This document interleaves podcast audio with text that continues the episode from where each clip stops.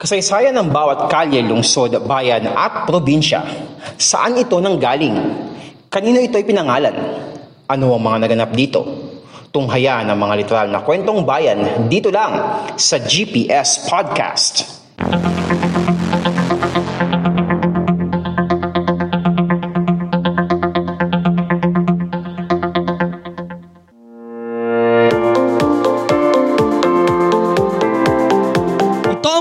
Show na literal na kwentong bayan. Ito ang panibagong taon ng GPS Podcast. As usual, tayo pa rin po ay napapakinggan sa ating mga audio platforms Spotify, Anchor, Pocket Cast, Google Podcast, Red Circle at Apple Podcast. And also, ina-upload rin natin ang ating mga videos sa YouTube at sa Facebook. So kung kayo po ay nanonood sa ating YouTube channel na uh, Podcast Demands, don't forget to subscribe and click the notification bell button para masundan nyo po yung mga susunod na episodes ng GPS Podcast. And also, kung kayo po ay nanonood sa ating Facebook page na Podcast Demands, don't forget to like and follow our page. And also, sundan nyo rin po ang ating Instagram account at Podcast Demands. Today, we celebrate our first anniversary dito sa GPS Podcast. Gaya nga ng napanood ninyo sa teaser kanina, dadalhin natin ang Europa dito sa ating bansa. Kaya naman, bilang ah, selebrasyon sa ating unang anibersaryo, ang pamagat ng ating serye ngayon ay Euro Pinas anim na lungsod sa Europa ang may pagkakahalintulad sa ilan sa mga lugar dito sa ating bansa. At para sa unang episode natin ngayong first anniversary ng GPS Podcast, makinig kayo dito sa sabihin nating riddle, okay? Makinig kayo sa riddle na ito mga kapodcast. Kung sa Pilipinas ay may Espanya, sa bansang Espanya naman ay may Pilipinas. Teka, parang ang gulo naman. Parang paano nangyari yun? Let's find out. Ito ang GPS Podcast.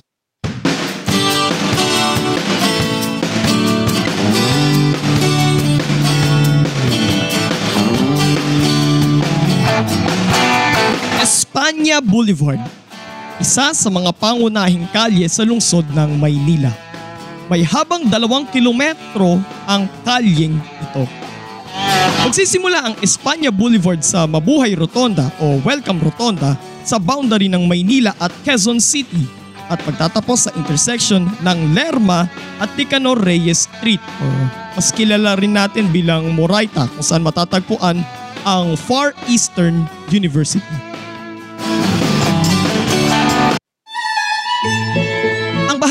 Ng Espanya Boulevard ay dating bahagi ng Hacienda de Sulucan na isa sa sampung baryo na bumubuo sa Sampaloc. Taong 1694 nang idonate ang asyenda sa mga madre ng Monasterio de Santa Clara na ibinigay naman sa Sulucan Development Corporation noong 1905. May binuong daan noong 1913 na magiging accessible papuntang Sulucan. Parang accessible na daan papunta doon sa ah, baryo ng Sulucan sa may Sampaloc. Tuloy tayo. Pero binuo ito sa kondisyong ito ay ipapangalang Espanya mula sa bansang sumakop sa Pilipinas sa loob ng 300 at 33 taon. Bilang bahagi ng National Road Plan upang ikonekta ang Rizal Park kung saan matatagpuan ang Kilometer Zero papunta sa itatatag na Kapitolyo sa Diliman Estate na ngayon ay Quezon City, minsan nang tinawag ang kalyeng ito na Quezon Boulevard na bumabagtas naman ngayon mula Lerma Street hanggang Quezon Bridge at dadaan sa simbahan ng Quiapo. Ang Quezon City ay naging kabisera ng Pilipinas from 1948 to 1976. Kilalang Espanya Boulevard dahil dito matatagpuan ang pinakamatandang pamantasan sa buong Asia, ang University of Santo Tomas. Katabi ng UST ang isa pang paaralan na madadaanan sa Espanya Boulevard, ang Ramon Magsaysay High School. Pero isa rin ang Espanya Boulevard sa mga kalye sa Metro Manila na madalas bahain tuwing tag-ulan. Pero katulad nga ng sinabi ko kanina mga kapodcast, kung sa Pilipinas ay may Espanya, sa bansang Espanya naman ay may Pilipinas. So, paano nangyari yon? Ito ang sagot.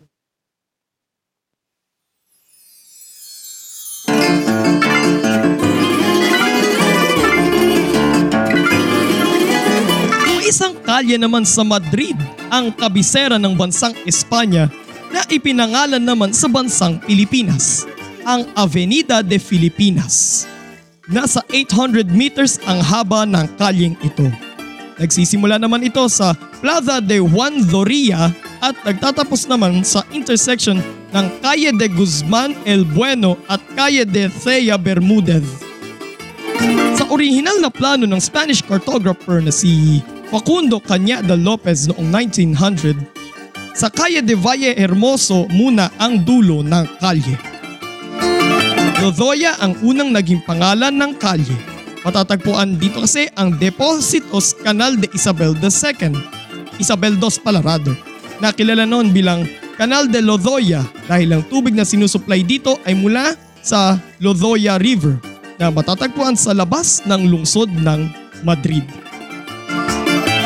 Kasabay ng pagbubukas ng mga kalapit na kalye at pagpapaunlad nito, taong 1977 nang palitan ang pangalan ng kalye at isinunod sa bansang kanilang naging kolonya ng mahigit tatlong siglo.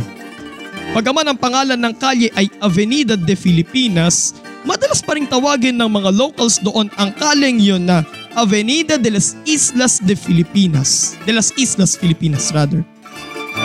Ang pangunahing dinarayo sa Avenida de Filipinas ay ang monumento ng ating pambansang bayani na si Dr. Jose Rizal na may pagkakahawig din sa monumento sa monument sa Luneta sa Maynila. Sa bansang Espanya kasi pinagpatuloy ni Dr. Jose Rizal ang kanyang pag-aaral.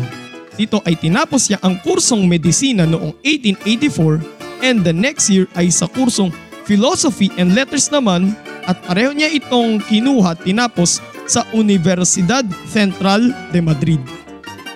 Kung mayroong istasyon ng ating Philippine National Railways o PNR commuter, commuter line sa may Espanya Boulevard, may istasyon rin ng Madrid Metro ang kanilang mass transport system doon sa bansang Espanya sa Avenida de Filipinas.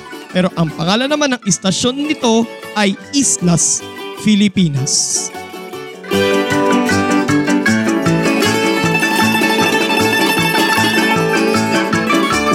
GPS Podcast.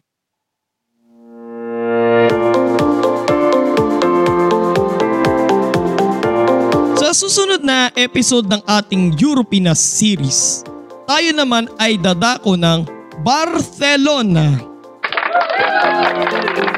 Na kung saan, eto makinig kayo mga kapodcast, may isang bayan sa Bicol region sa Kabikulan na ang pangalan ay katulad din doon sa Barcelona.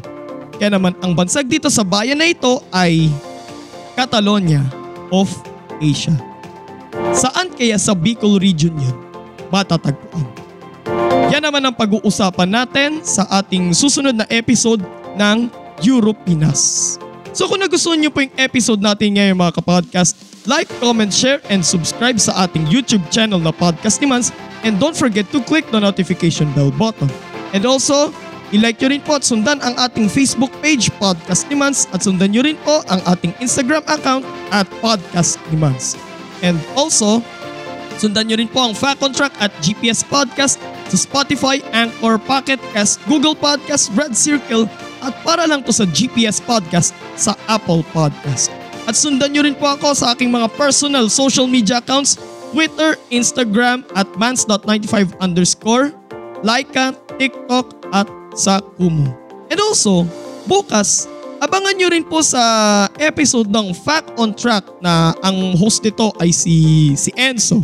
Pag-uusapan natin dito ang tungkol sa mga trending na mga Christmas songs. Yamang September na ngayon mga kapodcast and simula na ng ating countdown papunta sa araw ng Kapaskuhan. Okay? Kasi alam nyo naman ang Pilipinas ang may pinakamahabang selebrasyon ng Kapaskuhan sa buong mundo. Kaya naman, yan ang itatopic ni Enzo bukas sa Fact on Track.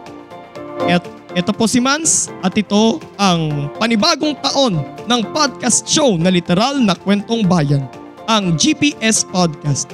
God bless everyone. God bless the Philippines. Purihin pa ang Panginoon. Happy anniversary mga kapodcast.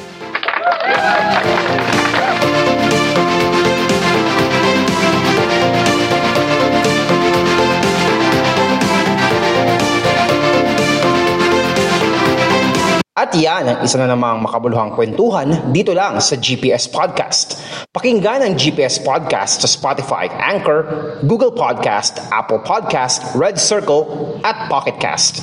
At mag-subscribe sa podcast ni Mans sa Facebook, Instagram, Twitter, YouTube, Kumu, Laika, at TikTok. Walang chismisan, kwentuhan lang.